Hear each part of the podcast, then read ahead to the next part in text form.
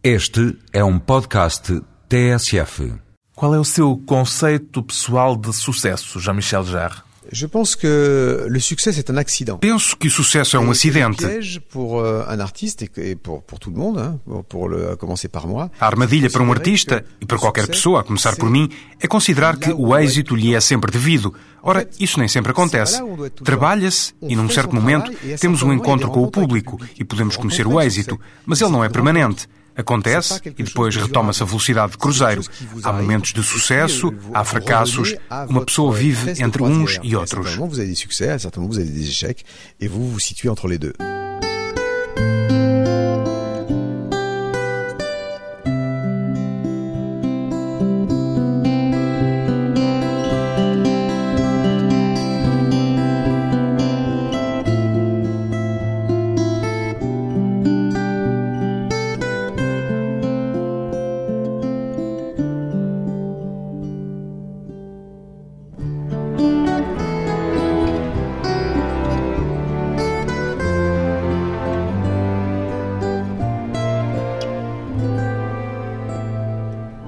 Jean-Michel Jarre, 59 anos, músico, já uma vez contou que esteve indeciso entre a música e a pintura. O que é que o levou a escolher a música, Jean-Michel Jarre? C'est le fait que je sois rentré un jour euh, au groupe de recherche euh, musicale. Foi ter entrado para o grupo de pesquisas musicais, euh, que era dirigido por Pierre Schaffer. Esse mestre, Pierre Schaffer, fez-me ver que a música não era apenas composta por notas, mas por sons. euh, la musique n'est pas faite seulement de notes, mais de sons. Pierre Schaffer, que foi o inventor da música concreta. Precisamente, inventou a au-delà, música on concreta e devemos-lhe a tudo. Foi ele quem os inventou os sequenciadores, os loops, os delays, os sons escutados por ordem inversa, tudo aquilo que se avec faz atualmente na música. Foi o primeiro a manipular registros magnéticos também. Voilà, exactement. Le premier à manipuler les bandes magnétiques, ma- manipuler les sons, et aujourd'hui, c'est devenu la manière traditionnelle de faire de la musique. C'est lui qui a tout inventé, on lui doit tout, je lui dois tout, et tous les musiciens aujourd'hui lui doivent tout. Exato. Foi o primeiro a manipular registros magnéticos, a manipular sons, e isso tornou-se agora a forma tradicional de fazer música. Foi ele que inventou tudo. Devemos-lhe tudo. Eu e todos os músicos de hoje lhe devem tudo. E foi ele que o introduziu no mundo da música. Antes, eu tinha euh, tido uma educação clássica e tinha tocado em bandas de rock. Nessa altura, hesitava entre a música e a pintura. Mas quando entrou para o grupo de pesquisas musicais, já tinha optado pela música? Não, eu estava entre as duas. O que definiu a minha escolha foi precisamente poder dedicar-me quer à música, que, quer à euh, pintura. Ou seja, o trabalho com as frequências, com as texturas sonoras, é exatamente o mesmo que a pintura não figurativa, a pintura abstrata. É jogar com as cores, com as cores sonoras, criar paisagens sonoras, tal como ao pintar paisagens numa tela. O seu universo visual nos concertos, o recurso a luzes, a lasers, decorre desse seu desejo primordial de unir a música e a pintura? Absolument, tout à fait, vous avez raison. Exatamente, é isso mesmo, tem razão. Há no trabalho com ondas e com frequências, como disse, algo de visual, mas que relação é que encontra entre música e pintura, em concreto? Je pense qu'il y a une grande similitude dans justement Penso que há grande semelhança na abordagem, sobretudo na pintura abstrata, que me interessava particularmente, e na música eletrónica. São duas formas que podemos comparar com a cozinha. On peut l'apparenter à la cuisine. É uma forma de culinária? Oui. On peut mélanger, Sim, pode-se misturar, misturamos ingredientes, molhos, sabores diversos, tal como misturamos as cores, as texturas na pintura, como Jackson Pollock, l'abstraction Hartung, exemple, todos esses artistas de euh, abstração lírica, em especial, que me influenciaram, tal como misturamos as frequências, euh, os sons, as cores, as texturas, as profundidades. É a mesma coisa, é exatamente a mesma coisa. Vejo muito poucas diferenças entre as duas. Vois très très peu de différence entre les deux. A música surgiu para si antes da eletrónica ou foram os recursos da eletrónica que lhe deram um interesse maior e especial pela música? Je dirais que historiquement, c'est toujours la technologie qui définit un style. Diria que, historicamente, é sempre a tecnologia que define um estilo. Não acontece ao contrário. O pincel levou à pintura, a invenção do piano deu origem aos prelúdios. Com a eletricidade surge a guitarra elétrica e daí o rock and roll. Os singles de 3 minutos num vinil tocado a 45 rotações promoveram canções com essa duração. A tecnologia conduziu sempre a esse género de desenvolvimentos. Toujours la technologie a, a, a développé ce genre de choses. E na sua vida pessoal, que papel papel, que influência teve a tecnologia? Personnelle, c'est un mélange des deux. Na minha vida pessoal há uma mistura das duas coisas. É ao mesmo tempo uma atração poética, romântica, romanesca pela tecnologia. Quando eu era garoto, via o meu avô, que era inventor, inventar coisas absolutamente incríveis no seu ateliê. E depois, simultaneamente, desde muito pequeno, que o som me atraiu. O som, a envolvência sonora. O que é que o seu avô inventava? Mon grand-père, il a inventé une des premières consoles de mixage en France. O meu avô inventou as primeiras consolas de mistura em França.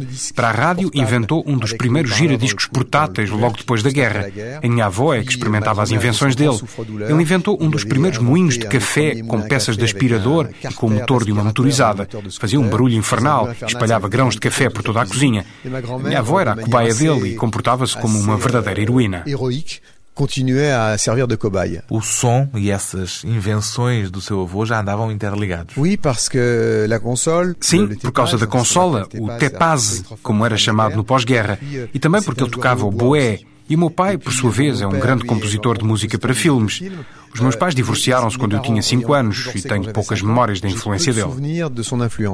Portanto, viveu desde muito novo num mundo de invenções e de inovações tecnológicas.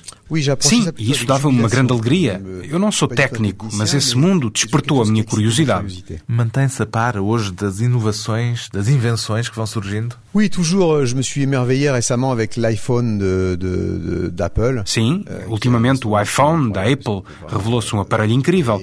As inovações tecnológicas interessam-me pessoalmente e como artista. A título pessoal e a título d'artiste. Sente a necessidade de ter sempre o último gadget que é posto no mercado? Não, não, não são tanto os gadgets que me interessam, mas sobretudo acompanhar a evolução tecnológica. Não me interessa adquirir esses novos instrumentos, mas sim conhecê-los. Conhecê-los como artista ou como simples consumidor? O artista pirateia coisas, no bom sentido da palavra. Piratear tecnologia, provocar acidentes, cria um espaço para a criatividade. A sua maneira de encarar os instrumentos foi-se modificando ou mantém a mesma abordagem de quando começou a trabalhar em música? Essa é uma pergunta de resposta muito fácil e também muito difícil. Os instrumentos, conforme dizia, há duas categorias de instrumentos, muito, muito distintas. Há os instrumentos analógicos, que são os instrumentos fundadores da música eletrónica, e eu uso-os com uma alegria incomparável, porque têm um lado sensual, orgânico. Essa é uma categoria chose. Um lado sensual.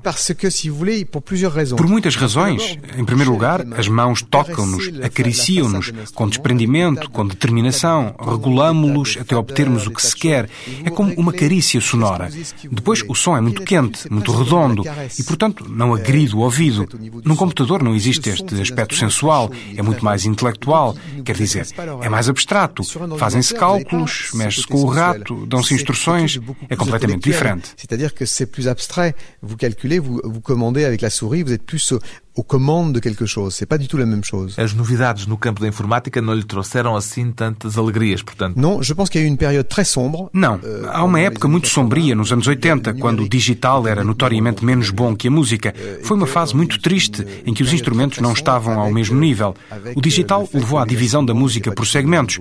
Foi necessário passarem duas décadas para começarmos a reencontrar o mesmo calor de outrora. Foram precisos 20, 25 anos. Então que tudo ça s'améliore, ça a pris au moins une vingtaine d'années. Maintenant, on commence à retrouver la même chaleur qu'avant. Mais il a fallu attendre au moins 20 ans, 20, 25 ans. Continua ainda hoje a ser um inimigo do CD? Du CD de l'époque, oui. Do CD de então, sim.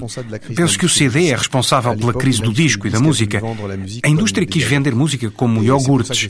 Foi por isso que compus Musique pour Supermarché, um disco de que só editei um exemplar, precisamente para protestar contra este estado de coisas.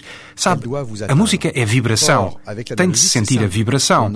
Com o analógico era simples. Gravava-se num registro magnético e a vibração era contínua. Depois, uma agulha num disco reproduzia uma vibração vibração contínua.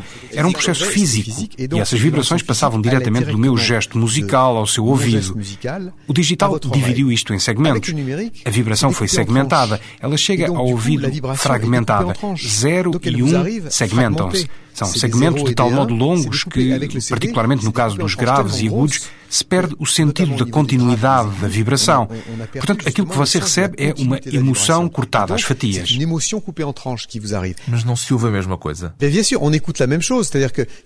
Claro que se ouve a mesma coisa. No plano da audição é a mesma coisa.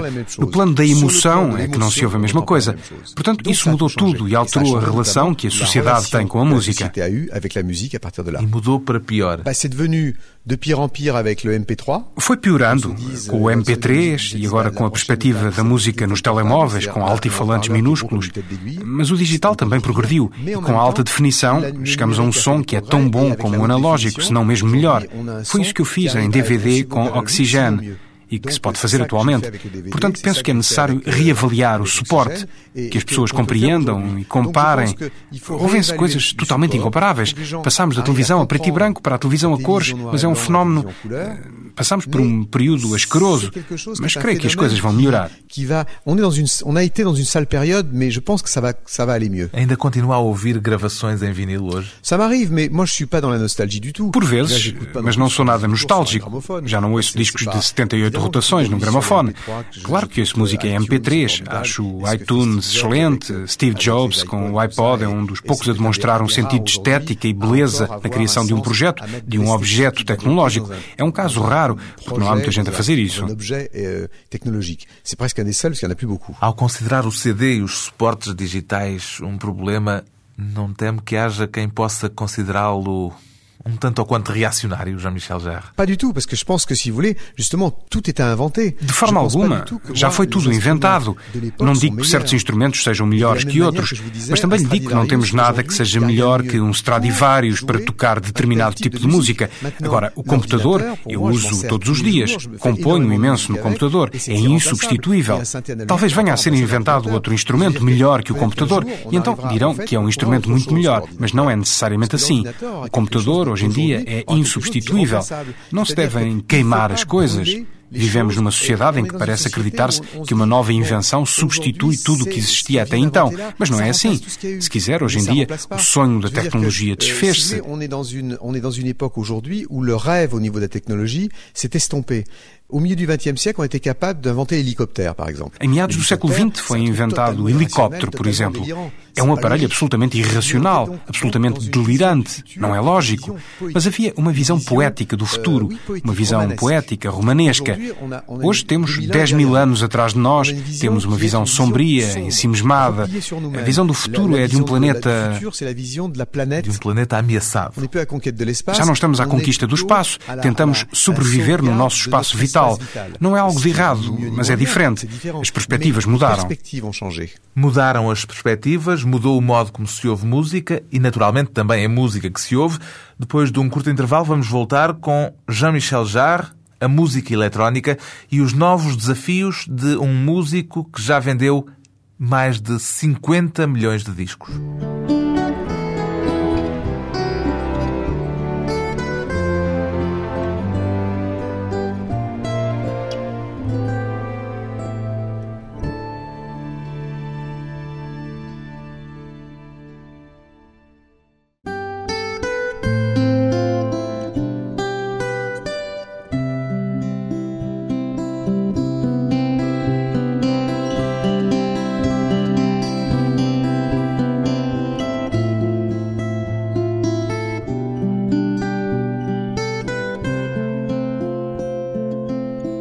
De regresso à conversa com Jean-Michel Jarre, que decidiu comemorar os 30 anos do disco que o tornou famoso, o álbum Oxygene, regravando-o com a tecnologia atual.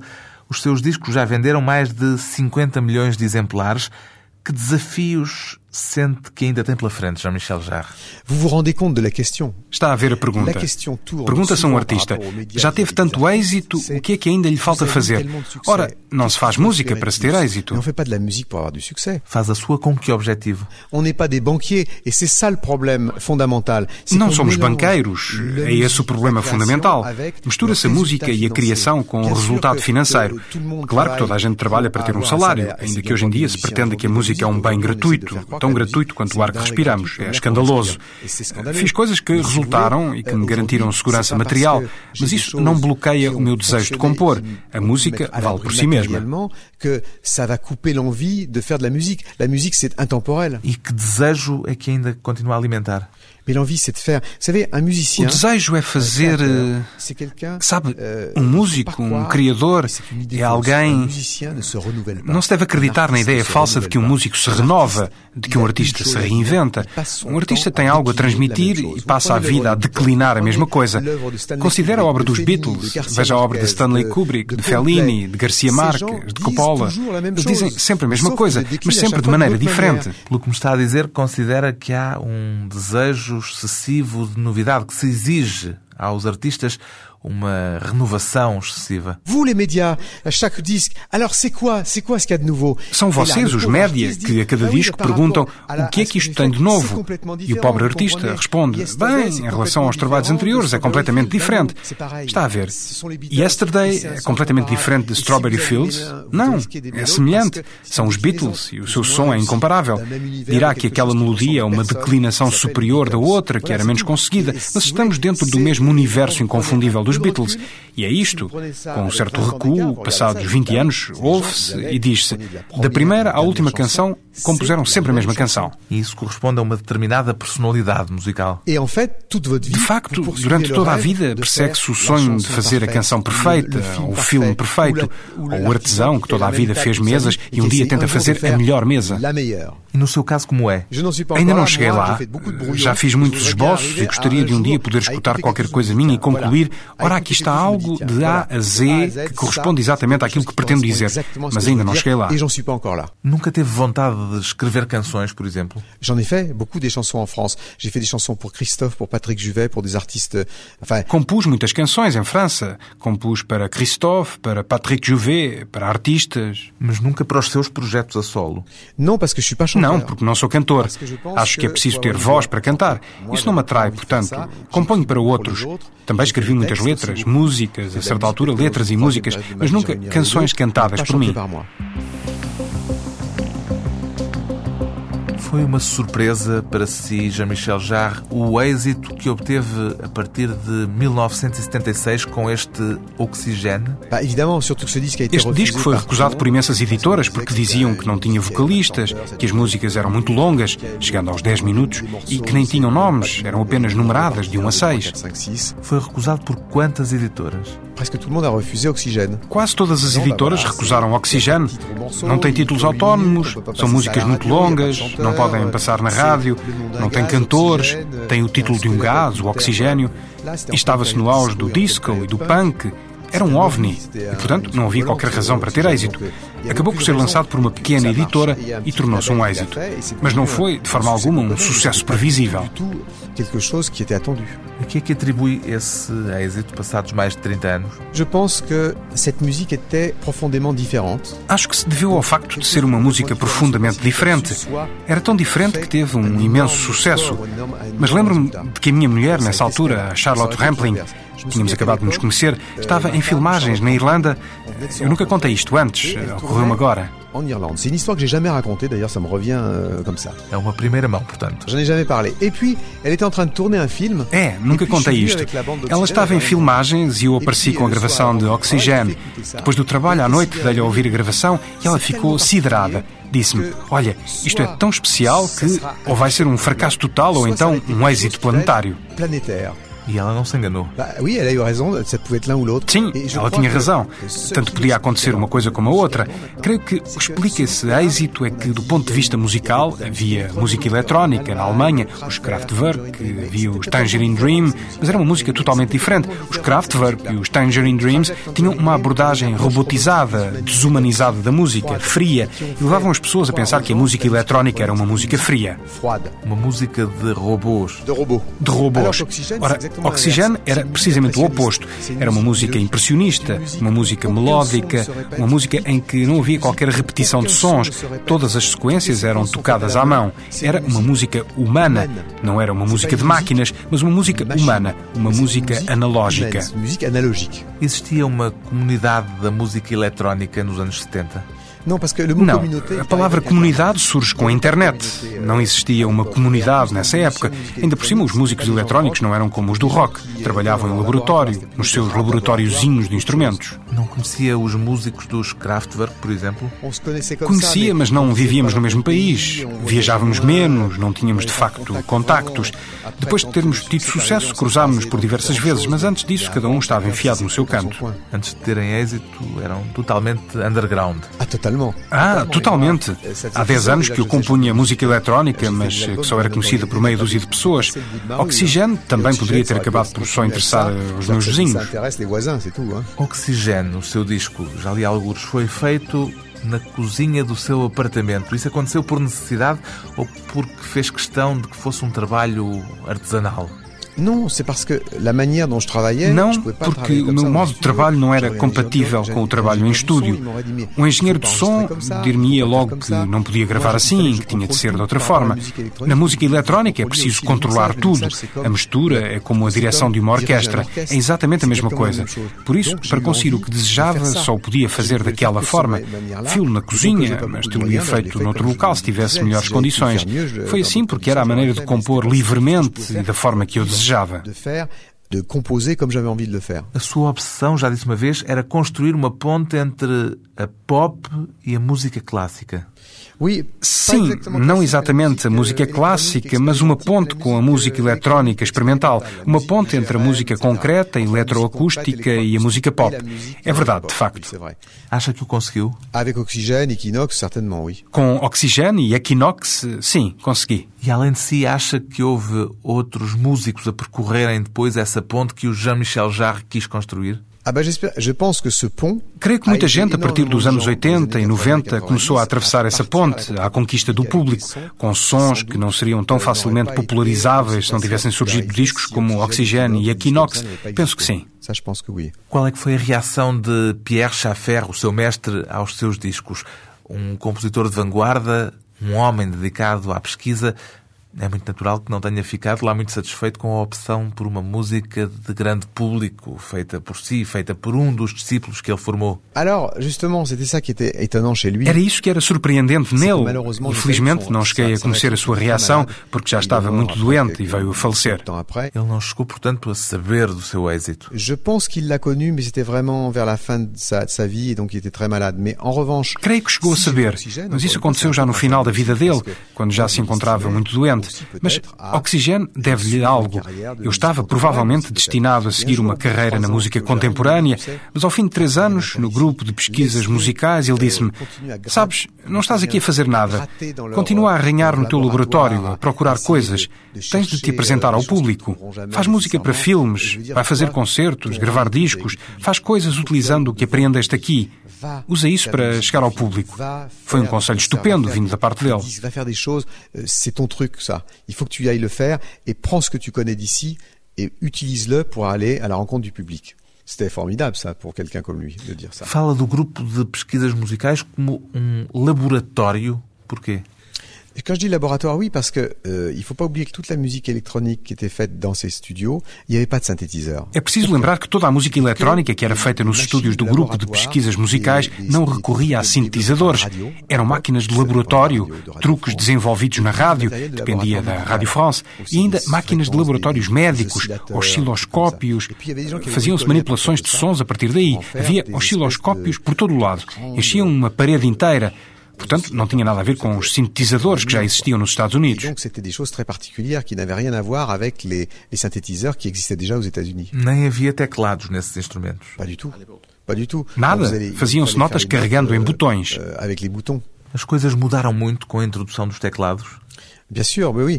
Euh, ça a changé, mais en même temps, ça a changé et puis très très vite, on est arrivé. Alors, euh, quand on a commencé à mettre des claviers sur les synthétiseurs, d'une certaine manière. Sim, mudaram e mudaram muito depressa.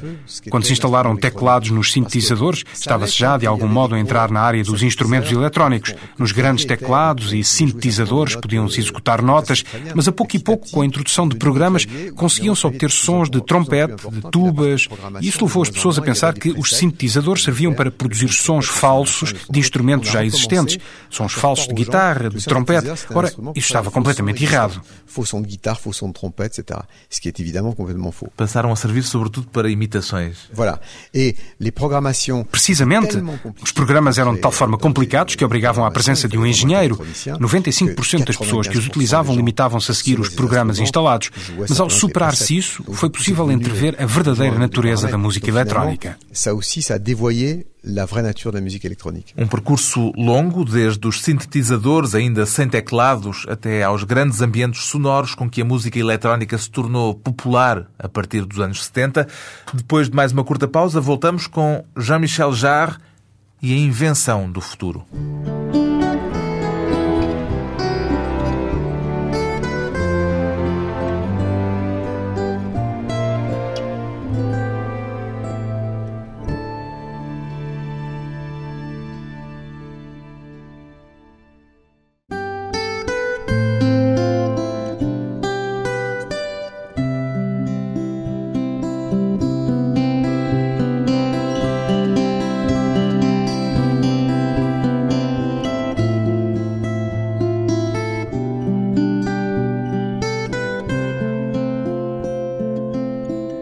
Convidado hoje para a conversa pessoal e transmissível o músico francês Jean-Michel Jarre, nome central da música pop eletrónica.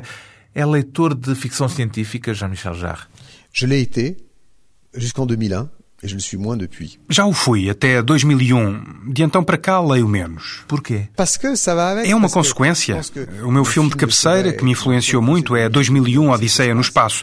E sou muito amigo de Arthur Clarke, apesar de agora o ver pouco. Mas ele teve um papel muito importante na minha vida. E li muita ficção científica. Há alguma obra relevante de ficção científica publicada nos últimos cinco anos? Não existe nada. Aucun. Isso é por culpa do espírito da época em que vivemos? Com certeza. Não há nada comparável a 2001 Odisseia no Espaço, às Crónicas Marcianas de Ray Bradbury, a Isaac Asimov, às obras dos grandes autores de ficção científica. Não há nenhum grande autor eh, atualmente. Não é por falta de interesse das pessoas, mas já não se escreve sobre isso.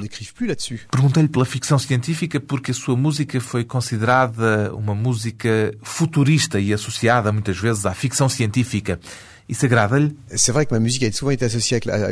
É verdade que a minha música é muitas vezes associada à ficção científica, mas apesar de eu ser leitor de ficção científica, nunca considerei a minha música ligada à ficção científica. A minha música não está ligada à estratosfera, está mais ligada à biosfera, a um ambiente humano. O oxigênio não se encontra na estratosfera. É uma música que está ligada ao espaço, mas a um espaço à escala humana. É uma música que paira a 5 metros do chão e não a 5 mil quilómetros da Terra. 5 000 kilomètres du sol. Quer dizer que se sentia mal compreendido. Por que é que surgiu essa associação? Ah bah pour une raison simple. Por uma razão muito simples, por utilizar instrumentos eletrónicos e instrumentos do futuro, havia necessariamente um lado. Futurista? Oui, il y avait, il y a- il y avait un côté Sim, tinha um aspecto futurista, um lado vanguardista, um lado Guerra das Estrelas, mas nunca me considerei um músico desse género. No caso da Guerra das Estrelas, curiosamente, a banda sonora não é eletrónica. A música do filme é tocada por uma orquestra. Isso é muito interessante e tem a ver com algo de fundamental. Eu gostaria imenso de ter feito música para esse género de filmes. Faire euh, de la musique de film pour ce genre de pour ce genre de film. Nunca foi convidado para isso? Mais non, mais personne, il n'y a pas eu. Il y a eu que Ridley Scott qui a fait, euh, qui a travaillé avec Vangelis pour Blade Runner, mais c'est le seul exemple. Nunca, nem eu nem ninguém. Só Ridley. Scott usou uma vez música eletrónica de Vangelis em Blade Runner. Não há música eletrónica nos filmes de ficção científica. Creio que os realizadores desconfiavam do sintetizador porque pensavam que servia para fazer sons falsos de orquestra. Por isso, mais valia usar orquestras verdadeiras. A ideia de que o sintetizador e a música eletrónica são incapazes de traduzir sentimentos. mais Podiam servir para outros géneros Et de projetos. étonnant Por isso é espantoso ver que nos filmes de ficção científica não existe música eletrónica. É ao contrário. Apesar de não ter passado, como já disse, a adolescência com o seu pai, Maurice Jarre, que influência é que ele teve na sua formação? Au niveau des chromosomes, parce que moi j'ai. Ao nível on dos cromossomas, divorciou-se da minha mãe 50, quando eu tinha 5 anos e não o vi durante anos. Para mim era uma pessoa abstrata. Fazia música para filmes e pouco falávamos. Eu vivia na Europa e trabalhava noutra área. Euh. Lembra-se do primeiro filme que viu com a consciência de que a banda sonora era do seu pai? Euh... Sim, foi talvez Lawrence da Arábia. Vi o filme, mas era algo de abstrato para mim. Não havia discos, não passava na rádio, não se falava disso. Era a música de um filme, mas para mim, bem, era um pouco abstrato pour moi, c'était un peu abstrait. Era menos importante do que hoje em dia. Ah, bah oui, bien sûr, euh, ça n'a rien à voir. Sim, com certeza, não tem nada a ver, obviamente. O Jean-Michel Jarre também chegou a fazer música para filmes. Oui, bien sûr. Claro, com certeza, compus várias bandas sonoras, mas penso que psicanaliticamente pode ah, explicar-se o facto de eu não ter feito muitas por achar que era o território do pai e que não podia imiscuir-me. Mesmo não gostando de ver a sua música classificada como música futurista. Não me incomoda. Simplesmente a minha inspiração, mesmo que ela o fosse, a minha inspiração não estava necessariamente relacionada com isso. Não me incomoda nada que digam isso. Continua a dizer-se isso, mas aquilo para que lhe queria chamar a atenção é para o facto de que hoje em dia se lêem mais romances históricos do que ficção científica teme que, ao associarem a sua música ao universo da ficção científica, estejam a remetê-la para um género, de certo modo, anacrónico? Jean-Michel Jarre. Não sei. O tempo dirá. O tempo filtra as coisas. Eu penso que, fundamentalmente, as pessoas que ouviram essa música foram tocadas pela própria música, não por ela ser de um determinado género. Nunca fui um compositor da moda, propriamente dito. Mas nos anos 70, esteve na moda. Nunca mais deixei de ter êxito desde os anos 70. Os meus álbuns vendem-se bem, as pessoas vão aos concertos, muita gente em todo o mundo. Não é isso que me refiro. Acho, creio muito francamente que as pessoas, por exemplo, as pessoas que admiraram Oxygène, em regra, nem sabiam que instrumentos eu tocava nessa altura. Foi o som que as cativou, foi a música que elas apreciaram acima de tudo e é isso que conta. Não se trata de estar ligado a algum movimento. Quando digo que nunca estive na moda, moda, quer dizer com isto que nunca fiz parte de uma moda disco, punk, nem rap, nem né, eletro. Sigo o meu caminho, aconteça o que acontecer. Penso, aliás, que muitos artistas deveriam fazer isso. Seguir, criar o que têm a dizer e pronto. Falo por mim, mas todos os grandes artistas acabaram por trilhar o seu próprio caminho. Não estavam nem deixavam de estar na moda. Seguiam o seu caminho e é isso que faz a sua originalidade, a especificidade de um artista, creio eu. Jean-Michel Jarre já tocou em espaços imensos, até em Pequim e em Xangai. Foi o primeiro artista ocidental a tocar na China depois da morte de Mao Tse-tung. Onde é que lhe falta ainda atuar, Jean-Michel Jarre? O Portugal ça s'est failli se faire trois fois ça s'est pas fait. Em Portugal, já cá estive três vezes e gostei muito. Porquê que nunca deu um concerto em Portugal? Um coup, c'était parce que j'allais... Uma vez esteve previsto um concerto, não sei bem onde, no Rússio, creio. E outra vez foi por causa das eleições em Portugal. E da terceira vez já não me recordo porque é que não teve lugar. Lamento bastante porque gosto mesmo muito do país. Lisboa lembra-me a minha cidade natal, Lyon, bastante. Sinto-me muito próximo. Gostaria de tocar aqui e acho que que isso irá acontecer. Mas quando lhe perguntei onde é que lhe faltava ainda atuar, era mais no sentido de um grande desafio que tenha ainda por concretizar não é assim um desafio imenso tocar em Portugal. Se quiser, é preciso perceber bem, e vocês, os média, são incríveis nesse aspecto, porque pensam que eu ataco os concertos como quem se lança à escalada do Everest, ou como Buffalo Bill no encalço dos índios. E não é assim? Não, de forma alguma. A maior parte dos concertos que dei foram concertos a pedido. Não fui eu que pedi. Olhe, como uma criança caprichosa. Olhe, agora quero tocar nas pirâmides. Não há um certo lado Guinness Book nas suas atuações? De modo algum, fiz um primeiro concerto experimental na Praça da Concórdia, em Paris, e foi o meu primeiro concerto ao ar livre. Eu queria atuar ao ar livre porque aquela música era uma música que eu queria expressar ao ar livre, estava ligada ao ambiente, estava ligada ao exterior. Não é muito sexy tocar instrumentos eletrónicos em palco, e por isso queria encontrar correspondências visuais. E veio um milhão de espectadores. Palavra que levei as mãos à cabeça, não estava nada à espera daquilo. E apareceu sempre imensa gente em cada concerto. Porquê? Dependeu sempre de cada contexto particular. Mas sabe, cada concerto meu teve dez vezes menos promoção do que um espetáculo da Madonna. Convém saber isso. Eu não tenho por trás eh, a maquinaria de Hollywood. A organização desses concertos é artesanal, funciona mais à maneira latina. Por isso, se as pessoas aparecem, é porque querem. O que é alucinante é que, em relação à minha carreira, as pessoas digam que eu não dou um concerto se tiver menos de 800 mil mil ou um milhão de espectadores. Mas dizem isto mais algum artista? Mas um artista pode controlar o número de pessoas que vão aparecer para o ver? É demencial pensar uma coisa dessas. O que é que espera do futuro, Jean-Michel Jarre? De continuer a avoir la chance d'avoir un public qui, qui, qui comprenne ce que je fais, qui a envie de l'écouter et de pouvoir continuer à le faire et à continuer à, à, à m'améliorer et qu'un jour le brouillon devienne copie définitive, le plus tard possible. Poder ter a oportunidade de continuar a ter um público que compreende o que eu faço, que deseja ouvir-me, poder continuar a fazê-lo e a melhorar a minha música e que um dia o esboço se torne uma cópia definitiva o mais tarde possível. Um desejo de aperfeiçoamento numa caminhada musical que já teve o reconhecimento do público um pouco por todo o mundo. 30 anos depois de ter editado Oxygene, o disco que o conduziu à fama a nível planetário, Jean-Michel Jarre decidiu regravá-lo em alta definição, uma forma de reclamar para si próprio o estatuto de pioneiro da música pop eletrónica.